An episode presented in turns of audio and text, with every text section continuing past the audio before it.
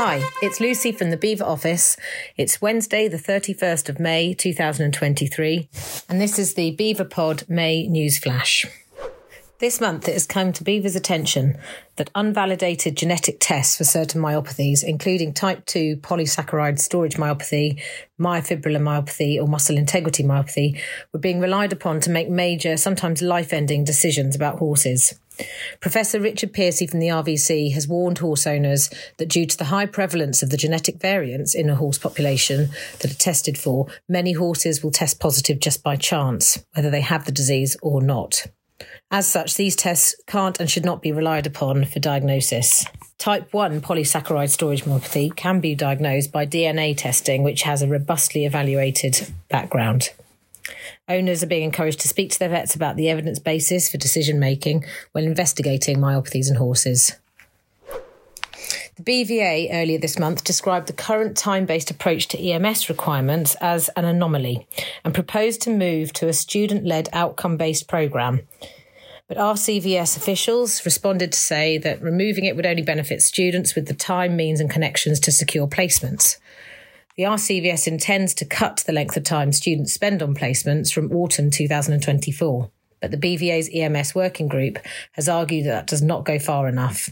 The Association of Veterinary Students backed the BVA document, which called the present system outdated. The argument is that EMS is currently measured in terms of completed weeks, with no specific means of cons- assessing the contribution it makes to overall competency. While SPVS backed an outcome based approach, they identified that practices taking students for EMS placements may not welcome the increased formality, and the unintended consequences could be to drive EMS providers away. Further discussions are scheduled to take place.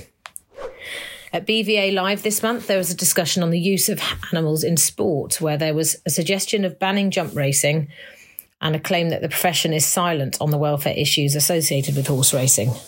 There was talk about the performance enhancing procedures which are carried out, such as wind operations, and it was questioned as to whether vets should continue to work in these certain disciplines at all. Interestingly, one contributor pointed out that overfeeding animals, such that it puts their welfare at risk, was not dissimilar ethically, so the question should be considered more widely than just in relation to sport. IVC has been accused of placing profits before people over a jobs axe threat. Hundreds of staff are believed to be at risk of redundancy at IVC Evidensia because of proposals to outsource its finance work to an external operator. The company argues that change is needed, despite the risk of significant short term disruption for practices, to provide better services to clients and their pets. But union leaders said they were shocked by the move and offered to support the affected workers. The RCVS and the British Veterinary Chronic Illness Society remind professionals and students to complete a groundbreaking disability and chronic illness in veterinary work and education survey before it closes in mid June. The project, which is being led by the college and the BVCIS, was launched earlier this month to better understand the challenges faced by professionals with disabilities or chronic illnesses and how the sector can be made more inclusive. The RCVS Academy launches a new course to support veterinary professionals dealing with complaints, which features scenarios to demonstrate the application of skills to avoid and resolve complaints. BEVA Trust has hit its halfway target to fund power to the Ukraine. The Trust has almost hit the halfway mark with its project to raise £20,000 to buy 10 generators, thanks to the generosity of equine vets around the country. Junior Vice President Bruce Bladon is organising another BEVA Sportive event, which will take place on Saturday, the 15th of July, and is where cyclists of all abilities can choose from three different routes through West Berkshire and Oxfordshire. The 100 mile route is the venue for the 2020 National Hill Climb Championships. That will attract the hardcore cyclists amongst you, whereas the 75 mile route will take on two of the best climbs in south of England, and the 40 mile route, which is suitable for those who haven't done much training, but will include two challenging hill climbs. The event will raise money for BEVA's Power to the Ukraine appeal and the BEVA Trust. A barbecue awaits the finishers, giving the opportunity to socialise with fellow participants. In other charitable news, the Donkey Sanctuary has announced a new global strategy to improve the lives of millions of donkeys, focusing on working donkeys and the plight of those affected by the donkey skin trade. May, we also had Veterinary Nursing Awareness Month, which saw the BVNA deliver webinars and competitions to champion the association and its members. The RCVS Academy launched its new Starting Out programme for veterinary nurses to help newly registered nurses into the profession. The course offers six modules designed to aid the transition from student to registered veterinary nurse. The programme is available on the RCVS Academy website and should take around 10 hours to complete and can be pursued either independently or with mentor support. The BVNA have today released a report detailing the results of their recent Protect the Title surveys following the release of preliminary results earlier in 2023. The surveys sought to obtain information from the profession and the public about their understanding and feelings on the issue of statutory protection of the title veterinary nurse, along with the potential use of unqualified staff. The Protect the Title surveys were completed by over 12,000 respondents between 26 September and 31st of December 2022. 8,302 members of the profession and 3,926 members of the public.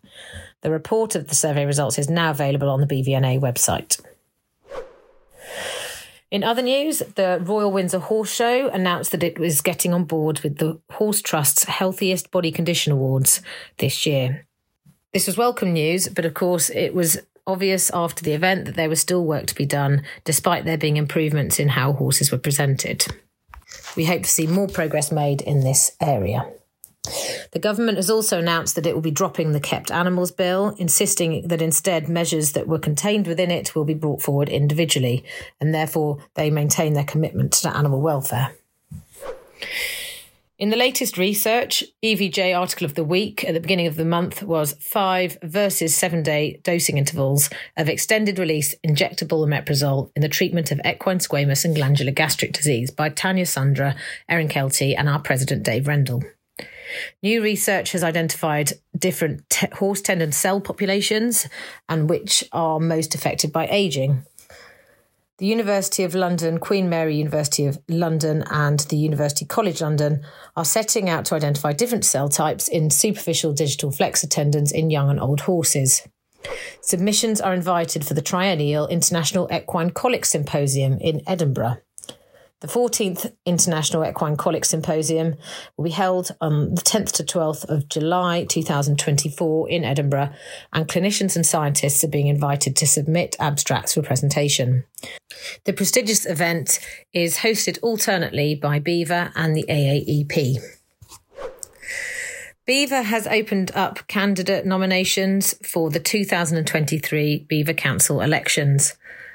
Dave Rendle, BEVA's current president, has said, I would urge everyone to think about standing if you have any interest in making a difference or if you are frustrated with how the profession is represented, then please do make sure you stand for this year's elections. BEVA Council members oversee the direction and strategy of the association.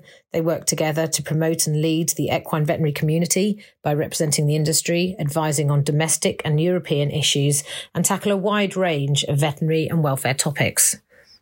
Nominations close at 12 pm on Wednesday, the 12th of July.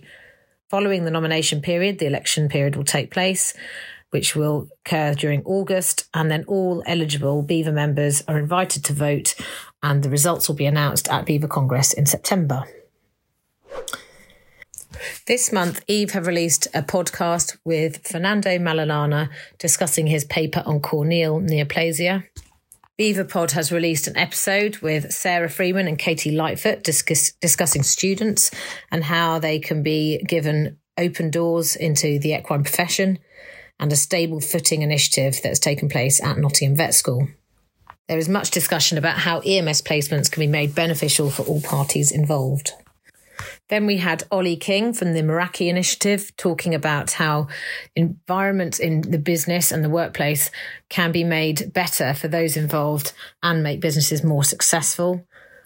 Then Sophie Eden, one of our council members, spoke to Kirsty Pickles, a mental health first aid trainer and equine vet, about the role of mental health first aid and how it can be embraced in practice culture and better support the people working within it. In another episode, we spoke to Naomi Meller about networking and kicking doors down. to get through to different areas of the profession and to make the most of your career opportunities.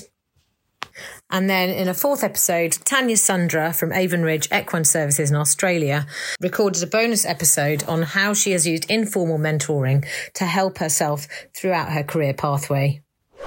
And then upcoming CPD on the 14th of June from 1.30 till 8.45 p.m. There is the Scottish Regional Meeting at the Weipers Centre Equine Hospital.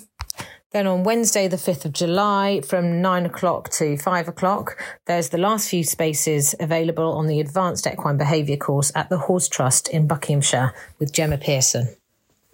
Then on the 18th of July from 1 p.m. till 6:45 p.m. there's an online course on feeding the surgical patient. Then on the 17th of August from 9 a.m. till 5 p.m. there's the Advanced Theoretical Equine Dental Technicians course which is also online. Then on Thursday, the 28th of September, from 8:30 a.m. to 6 uh, sorry 4:45 p.m. at the Osberton Estate, there's a course on maximising sport horse performance.